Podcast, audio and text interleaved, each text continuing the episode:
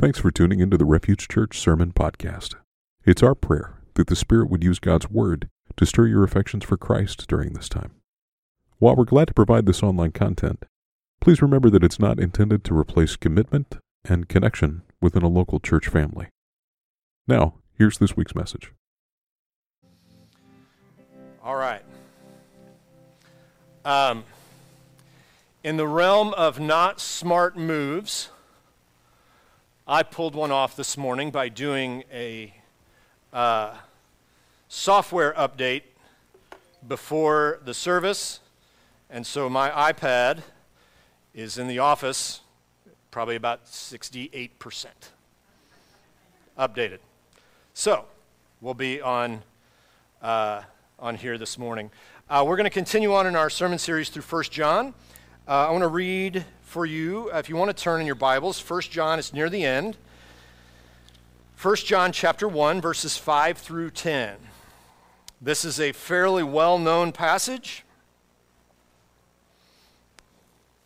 Uh, kids. All right. Uh, elevate kids and just elevate. EGC. Just elevate. Elevate kids, uh, kindergarten through second grade. You could follow Mr. Jeremy out that way. Or just pass by Mr. Jeremy on your way to class. He'll point you where you're going.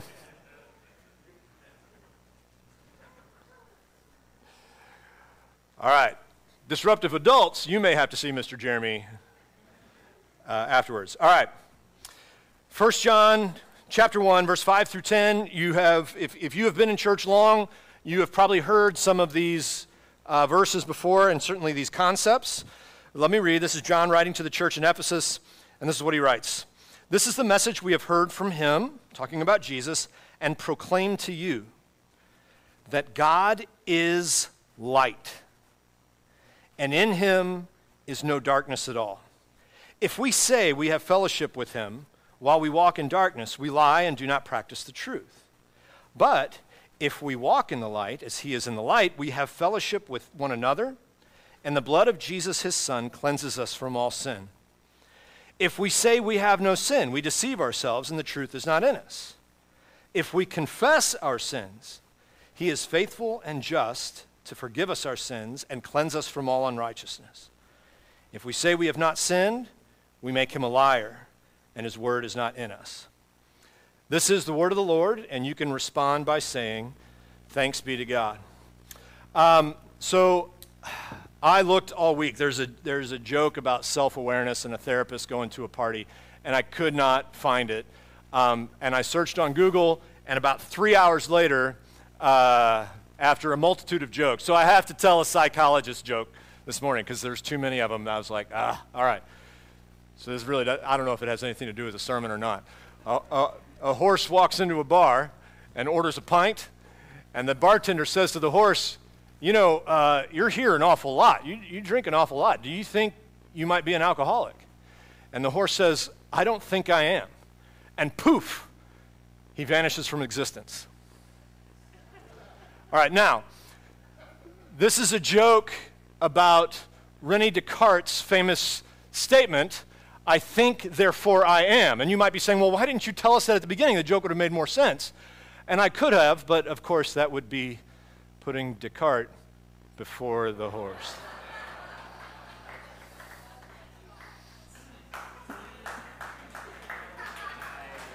All right.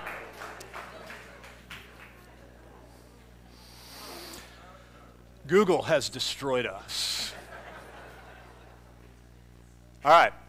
This, this section of 1 John is very well known.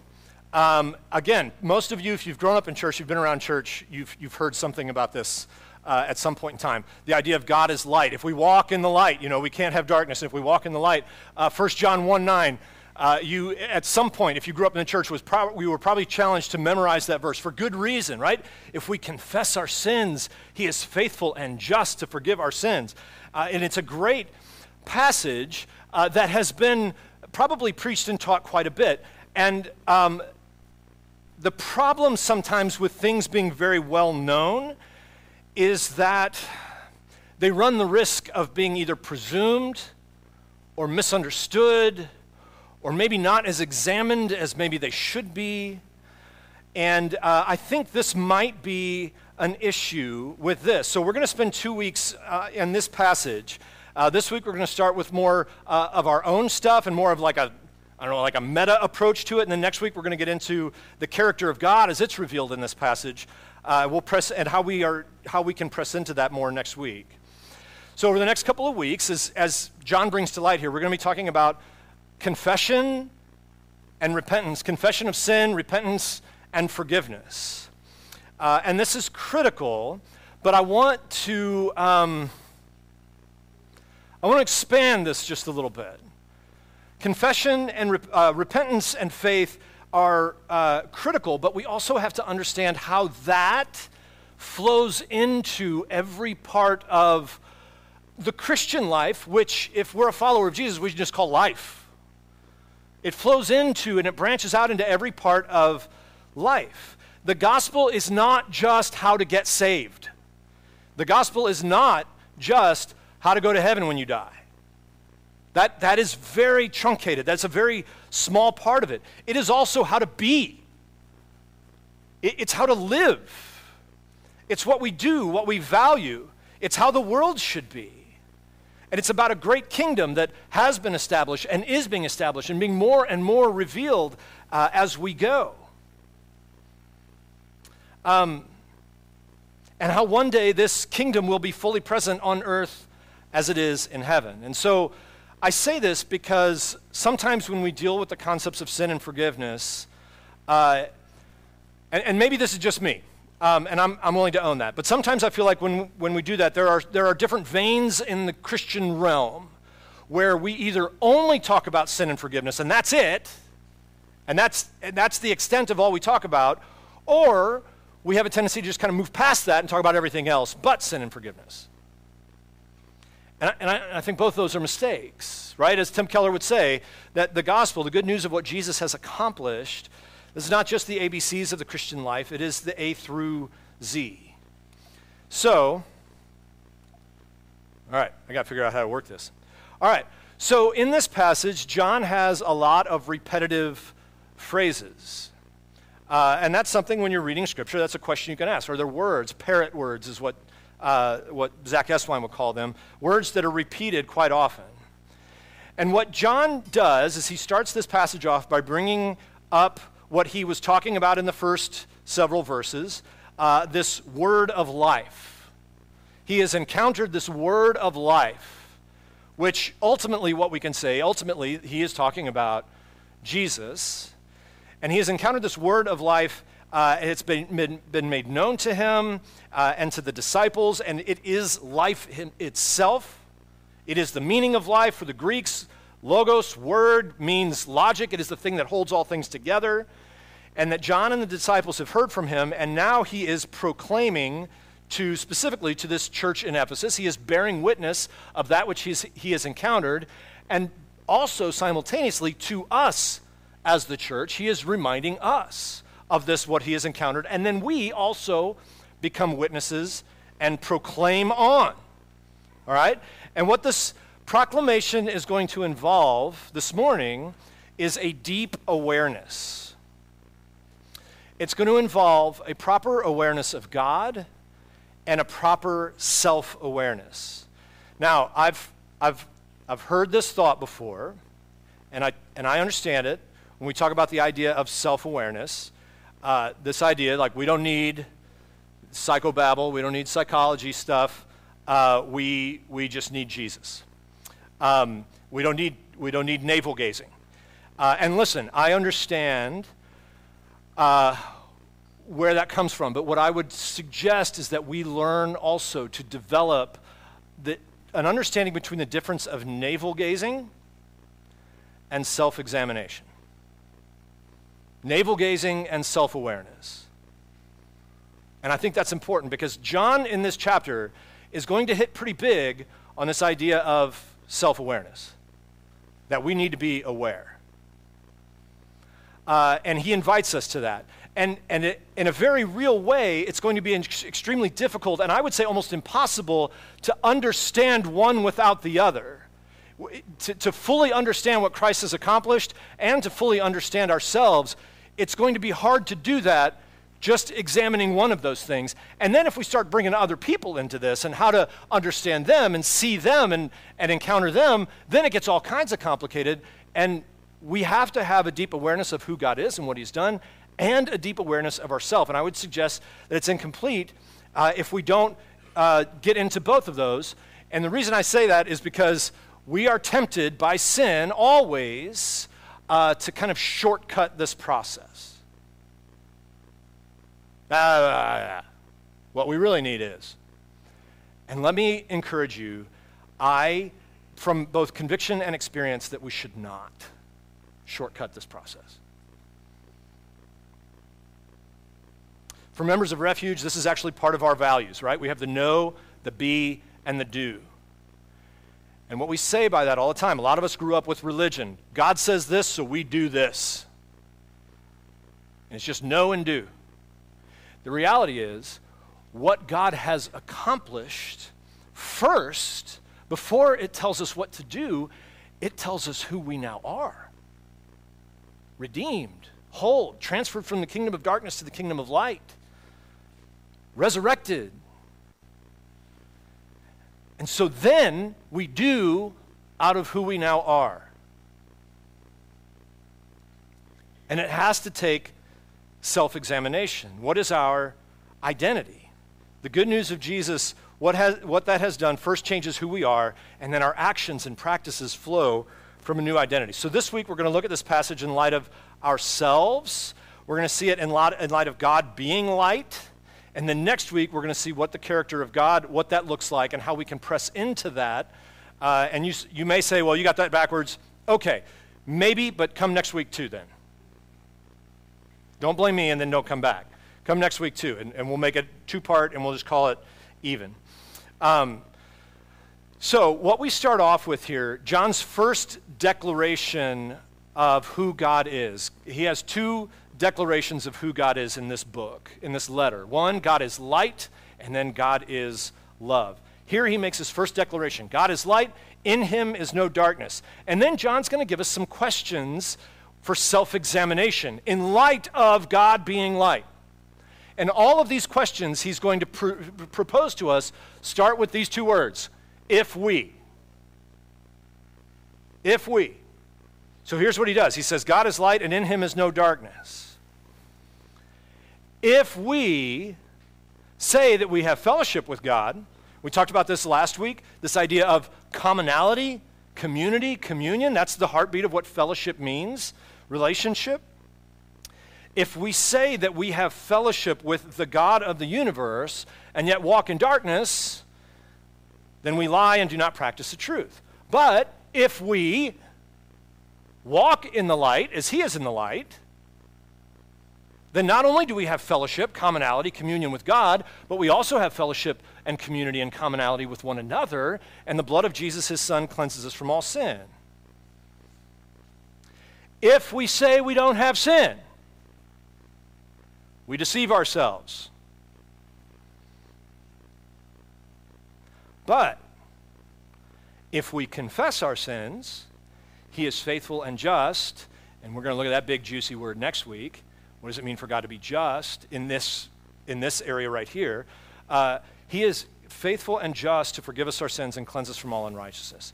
If we, verse 10, if we say that we have not sinned, we make God out to be a liar. And we don't want to make God out to be a liar. Right? Nobody amen that. Trust me on this one. All right. Um, couple weeks ago, we talked about uh, N.T. Wright and his, uh, when he would, people would say, I don't believe in God, and, and he would say, well, which God do you not believe in? Right?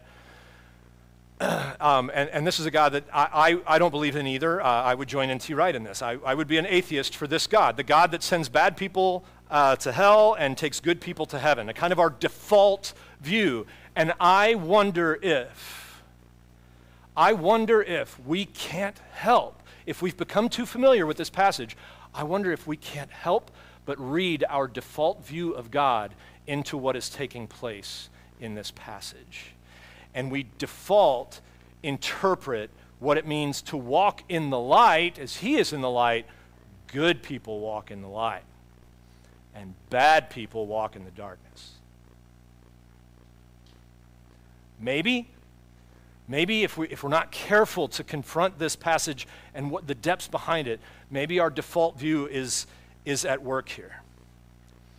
Um, and so, uh, and so then our interpretation of this passage would be that sinners walk in the darkness, and good people, those who don't sin, walk in the light.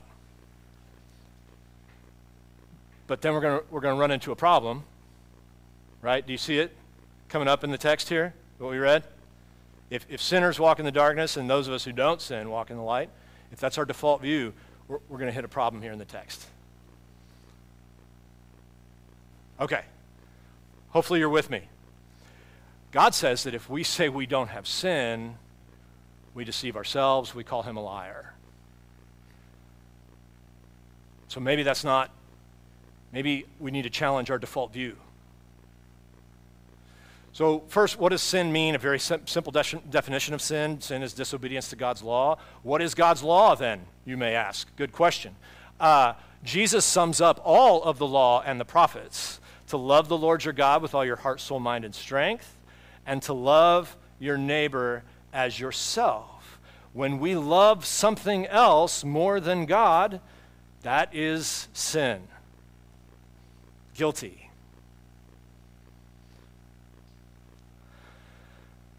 So I think there's a few different ways that we may claim to, to not have sin that might be good for us to talk about. And I think we're going to see these, and they're going to break up into, if you want to see these in the way they break up culturally, you can. One tends to be more progressive, one tends to be more conservative. Uh, both, at the root of both of them, really are ways that we don't need Jesus and can operate without him. Uh, the first way um, is, or one way that we may say we don't have sin is we just minimize sin in general. We just explain it away. Ah, God's not. That's with all the ills in the world and what's wrong, uh, with all of the social wrong. Surely God's not concerned with. Isn't that kind of petty for God to be worried about my behavior and my de- the details of my life and some of the things that I want to do with all, everything else that's going on? Uh, we may tend to uh, justify and excuse our judgmentalism because other people's judgmentalism is far worse than ours. Uh, and we can, again, we can, we can operate in the things of, of uh, isn't, isn't what's more important love, uh, which, which we kind of had blinders on on what that means. Um, and sometimes we use sayings, and I'm not talking about non believers here. Certainly, non believers have have other issues here. I'm talking about before Jesus. Uh, and we sometimes use things that, uh, in the name of Jesus, to talk about us being our authentic and true selves. And that is really what God is all about, is for us to be uh, our authentic self. That's what's most important. And at some point along the line, we have to confess. I mean, and this is where I wish I'd remember that joke because it plays in well here we have to confess that we really have no idea who, who we really are and what our authentic self really is. We are tossed to and fro. And when somebody calls themselves objective, they have helped us out by letting, them, letting us know that they have little self awareness. We don't know who we really are. And if we want to be our real authentic self, the, the self that we were actually created to be, that involves submission and following after Jesus. And Jesus calls us to actually follow him, which means it means denying ourselves. It means actually becoming fully human, who we were created to be. And another issue with this, if we're honest, we're going to find uh, we're going to find ourselves to be hypocritical in thinking that our sin doesn't affect the great poverty of the world, but everybody else's does. And we may find ourselves in a bit of hypocrisy there. We have a tendency sometimes in this realm to elevate the view that my personal desires and my personal wants are what are the most important. And we have to be careful that we don't minimize God's holiness to make ourselves more comfortable or feel better. And that is actually the antithesis of what John is bringing, apart, uh, bringing across uh, in this verse. Uh, let me give you a helpful way to think about this the, the, uh, the concept of self care. All right? Everybody's heard the concept of self care. Half of you are like, yes, bring it. The other half of you are like, oh my gosh. All right? Let me tell you, I think that self care is actually very important. I think it is biblical. I think Jesus models this for us. Rest, that's part of the DNA of what God created into the universe a time of rest, a time to sleep, uh, health, a time to be alone, setting certain boundaries in various decisions and, and relationships of what we can handle and what we can't handle. Uh, Self care is when we ask, what are the things that I need or need to do to actually be healthy? And, and that means healthy before Jesus. But for you eye rolling types, you better believe that this can be manipulated and taken advantage of. Absolutely, like everything else. Self care is not self indulgence. It is not self indulgence. That's not what it means. Self care addresses our hurriedness, our anxiety, our fears, our wounds, our stresses by clearing away time and space so that we can deal with these things before God.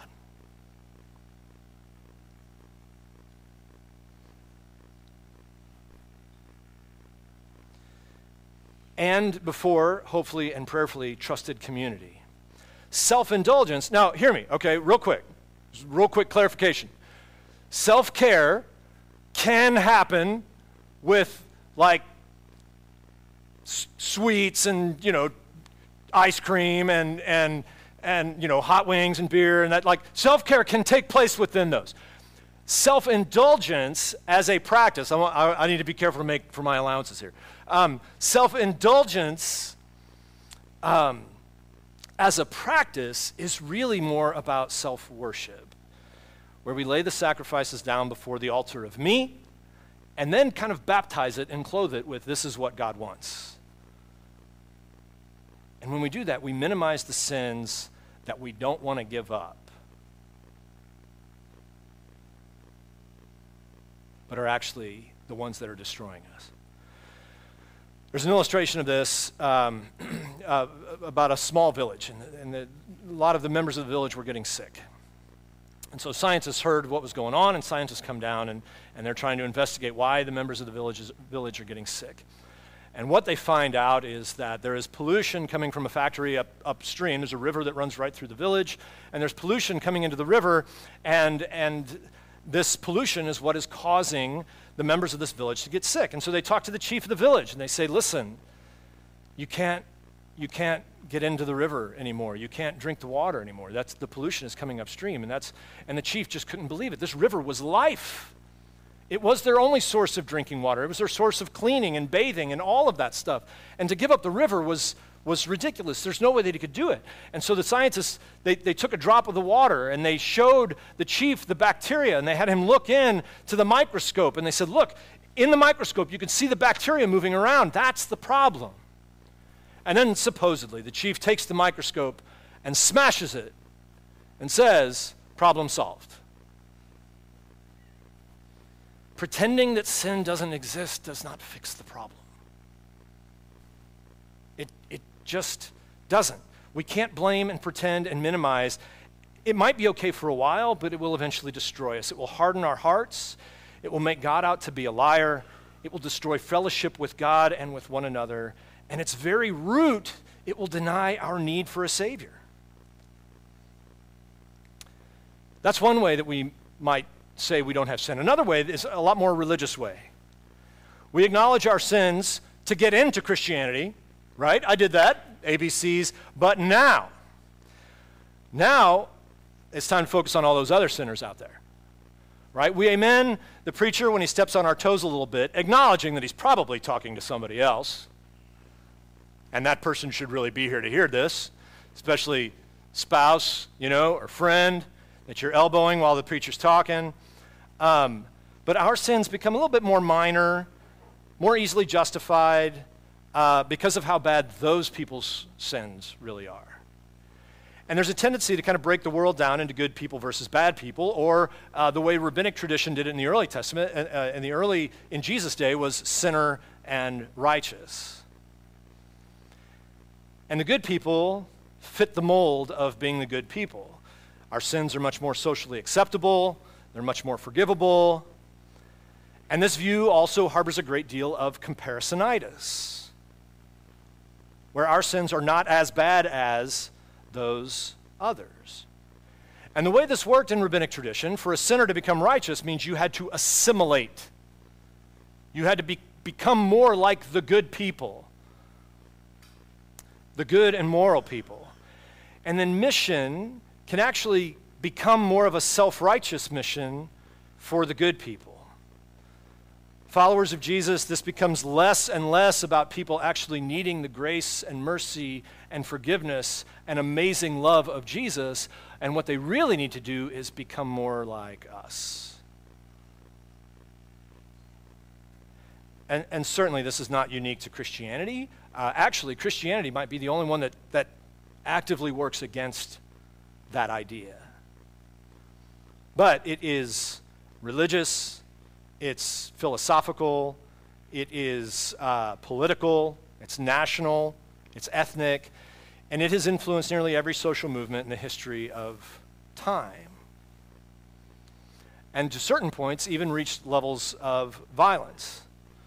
Because what happens for the good people is good people must either convert or assimilate the bad people or just find a way to eliminate them altogether.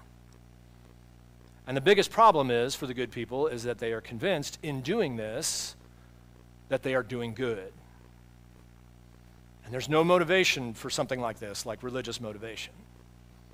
Being convinced that we are doing good. And when this, radic- and when this gets radicalized, it results in some of the most horrific crimes in the human history. Uh, Alexander Solzhenitsyn wrote the book. I'm going to try to say that one more time, and we'll see if I can get away with it.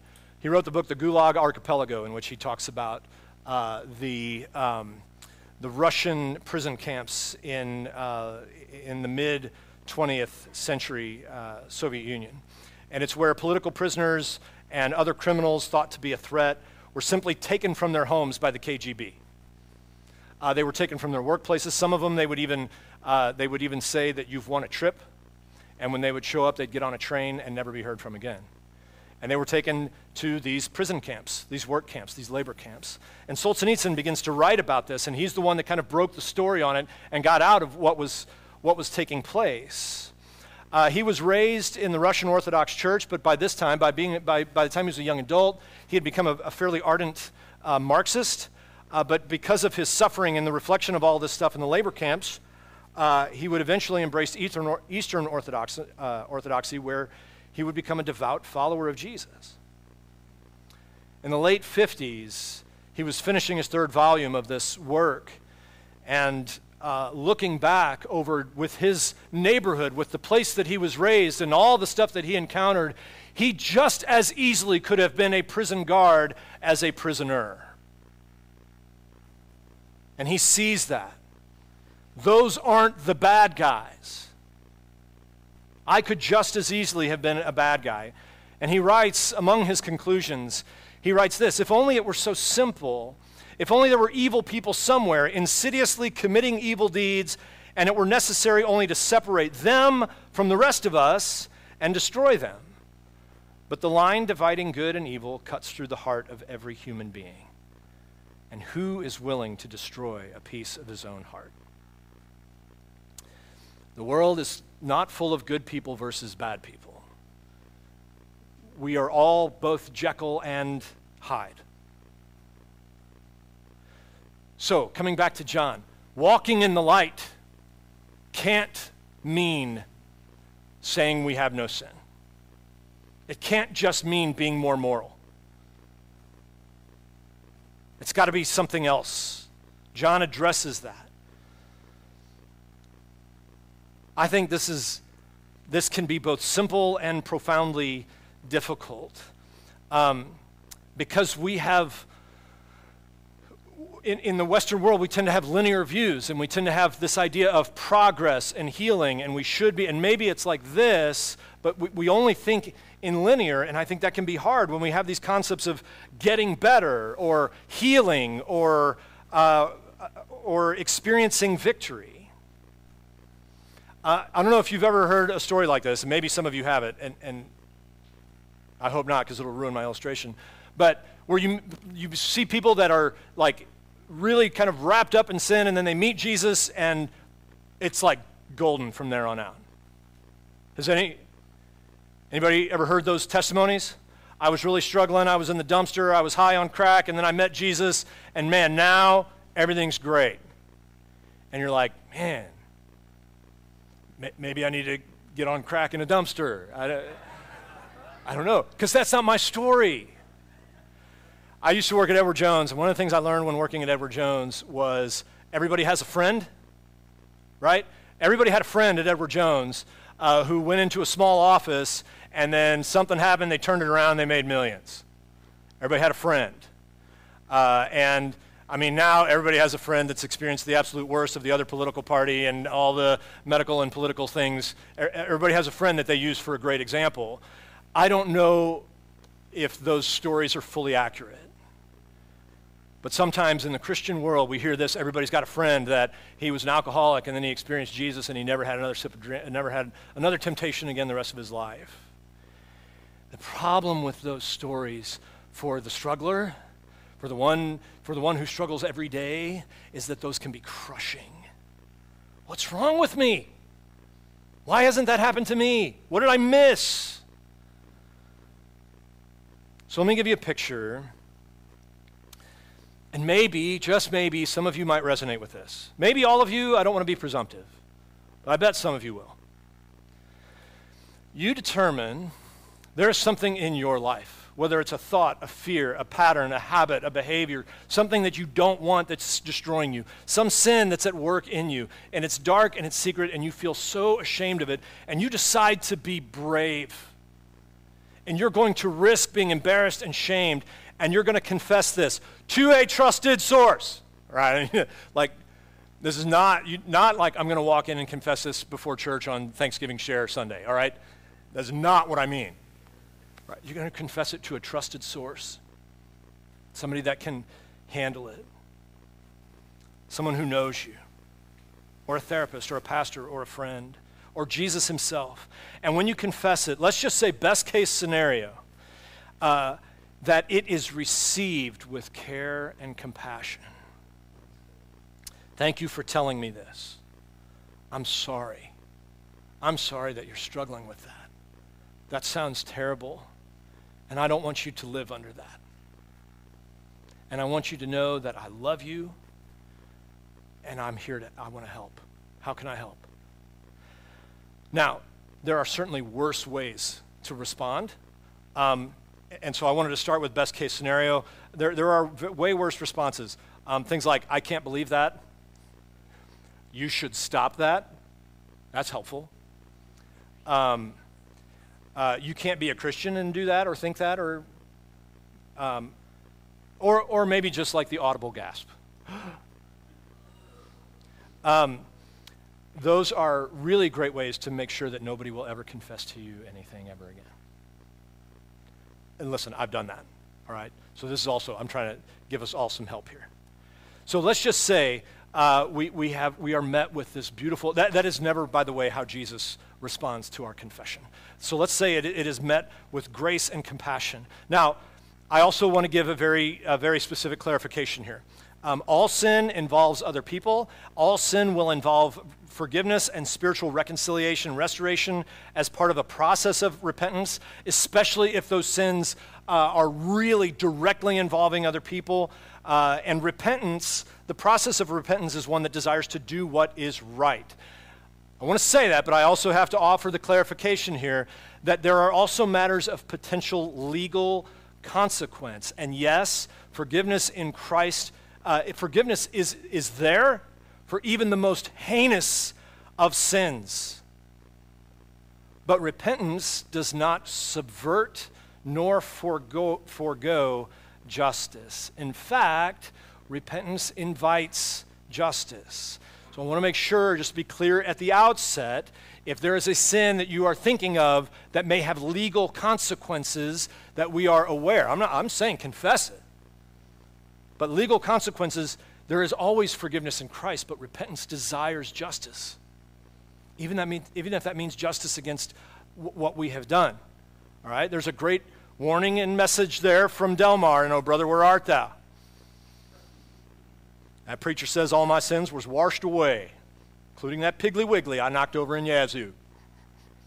And the preacher said that sin's been washed away too. Neither God nor man's got nothing on me. Right? You remember the response to that?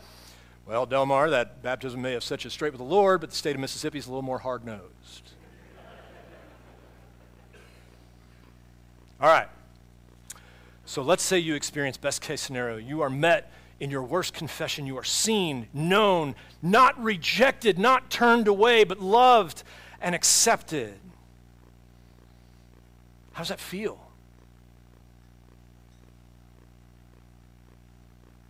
It's a sense of relief, right? Sit in that for a minute. But okay, let's keep going since you asked. You wake up the next morning and you feel confessor's remorse. What have I done? They're going to look at me different now. Is this what they're going to think about me every time? What happens next time I see them? They're going to bring this up. They're never going to trust me again. Why did I do that?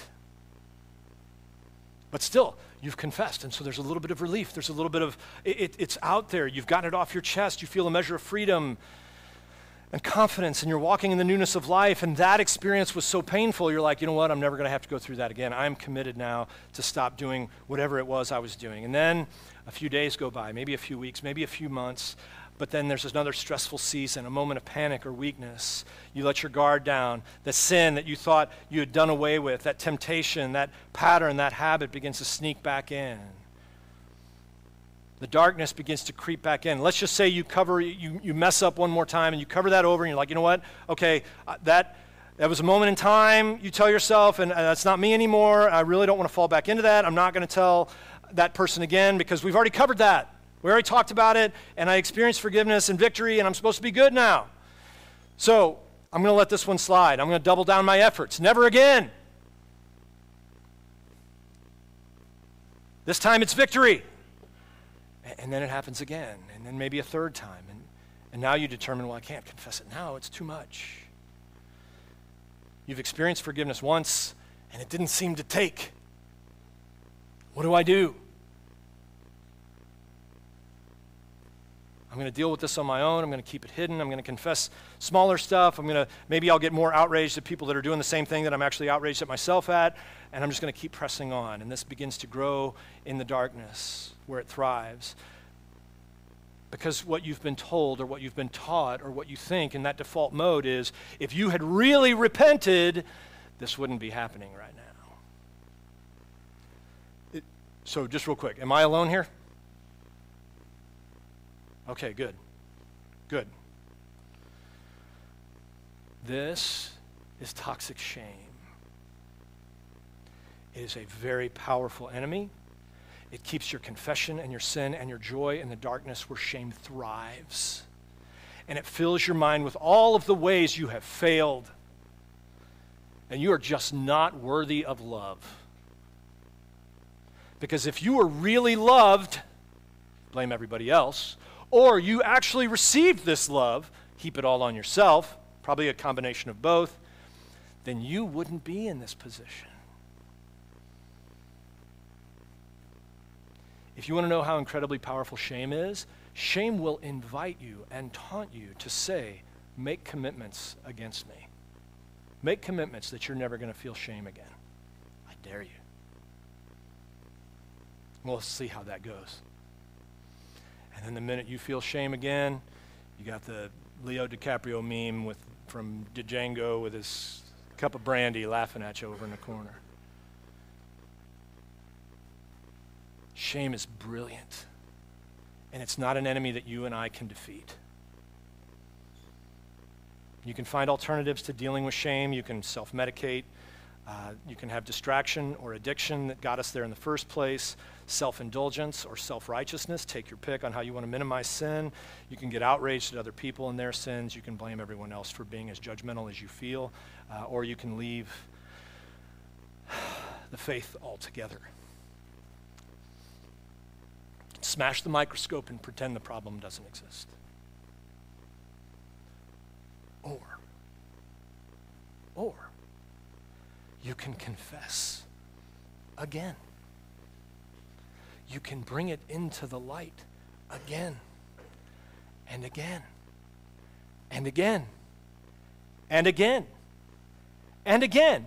And maybe five more times is what you need for the love of Jesus to really kind of sink in and say, okay, I don't, have to do this anymore.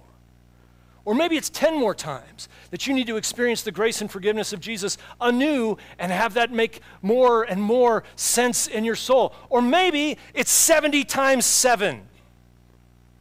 But every time that sin happens and you see it and you don't let it sit there and you don't let it dwell there in the darkness and you confess it to someone who models the love of Jesus and tells you over and over again, You are loved and I'm here to help, and you bring that sin and the shame into the light where it can be dealt with, where you can hear truth, where you can get exposed, where it gets exposed, and slowly but certainly to, uh, begins to lose power and sway over you. There is actual biological evidence that you can retrain your brain, or what Scripture would call a life of repentance. That when stress or anxiety or hurt or wounds or, or, or uh, shame hits you, that you no longer have to go to that coping mechanism that has piled up and buried you deeper and deeper in shame, that you can actually retrain your brain to go down a different path, that you forge a new way through the woods. You can forge a new path toward trusted community, toward Jesus. And to hear these words, if you confess your sins, I am faithful and just to forgive your sins and cleanse you from all unrighteousness. And eventually, when we experience stress and anxiety, and it takes time, but we begin to practice this, we can actually run t- out uh, away from the darkness and toward the light. And I think this is what it means to walk in the light.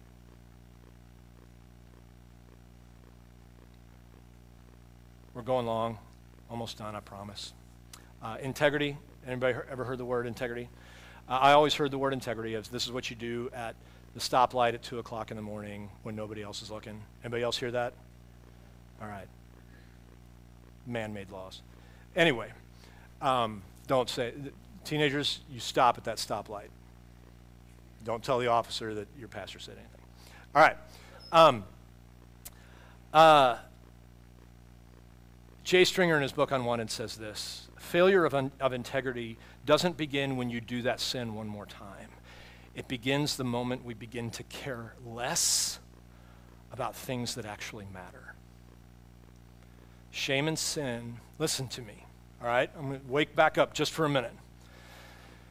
Shame and sin work their magic when they convince us to stop caring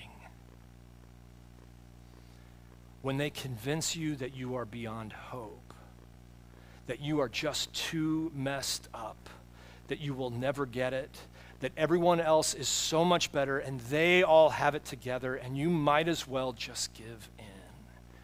And when we give in, that looks a lot like self justification. Well, I guess I just have to have this. Or it looks like comparisonitis, or it looks like blame, or secret lives, or darkness, or self righteous judgment and it, and it leads to darkness. This is the hook that brings us back.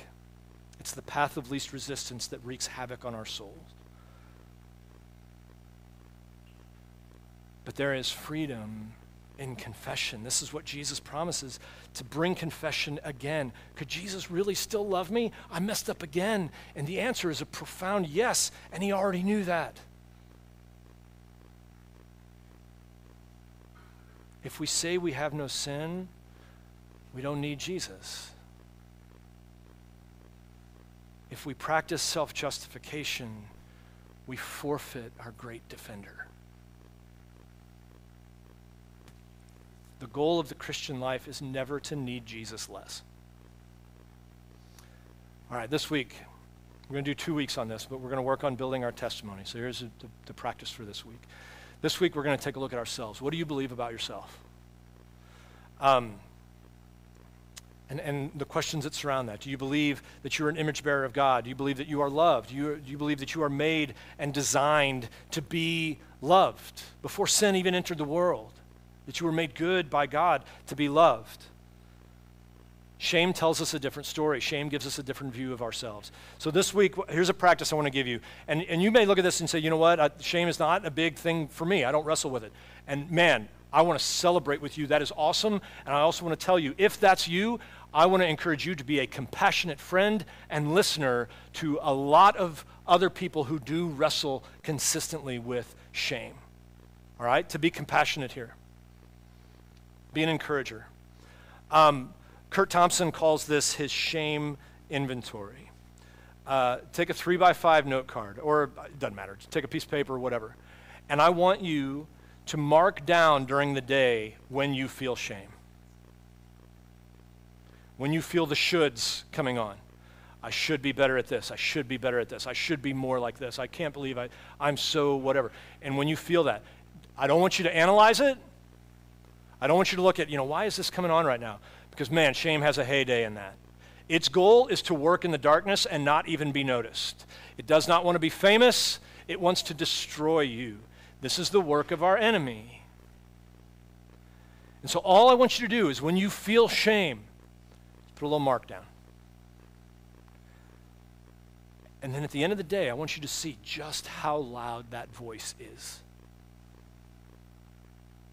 And then at the end of the day, when you can be reminded, or first thing in the morning, which is so much better for me. I believe Jesus a lot more first thing in the morning than I do at night. Um, first thing in the morning, to be able to speak truth, to hear truth. I am not my shame. I am forgiven. I am redeemed. I have been made new. I have been loved by Jesus. And then that day, again, see how loud that voice is. Don't analyze it. Don't make commitments. Don't say, oh, I'm not going to feel shame. I'm just not going to. And then you feel shame. You're like, ah, dang it, I felt shame. I really shouldn't have felt shame ah, now I feel shameful. I made this commitment about not feeling shame, and I, shame has a heyday. Just mark it down, expose it, bring it into the light, allow that to work on you. And friends, that this is not your struggle, man, be an encourager, be a supporter. The story that shame tells is not what is true about us. That is the darkness. And Jesus has invited us to walk in the light which means expose that. Allow Jesus to bring it to light without fear, without fear of being turned away or rejected. To know that this is my Redeemer who loves me, who has made and is making me new. Let's pray. Thank you, Jesus, that you've invited us to walk in the light. Light brings direction, light brings conviction, light brings exposure. And so it's not us pretending that we don't have sin. It's not us minimizing our sin. It's not, um, it's not anything. It's experiencing grace and forgiveness and mercy anew over and over and over again. Help us not to hide from that. Help us to never need you less, but to be fully dependent on you. Thank you that we have we have hope I've never had to convince anybody. Well, that's not true. I've had, it's, most people don't need convincing that there's something wrong with them. What we need convincing of is that we could still be loved. And Jesus, you have told us, you are the atonement. You have bore our shame and invite us to trust you. I pray that we would do that. It's in your name we pray. Amen. Building our identity in Christ for the sake of the world. That's the mission of Refuge Church. For more information, visit us online at seekrefuge.net.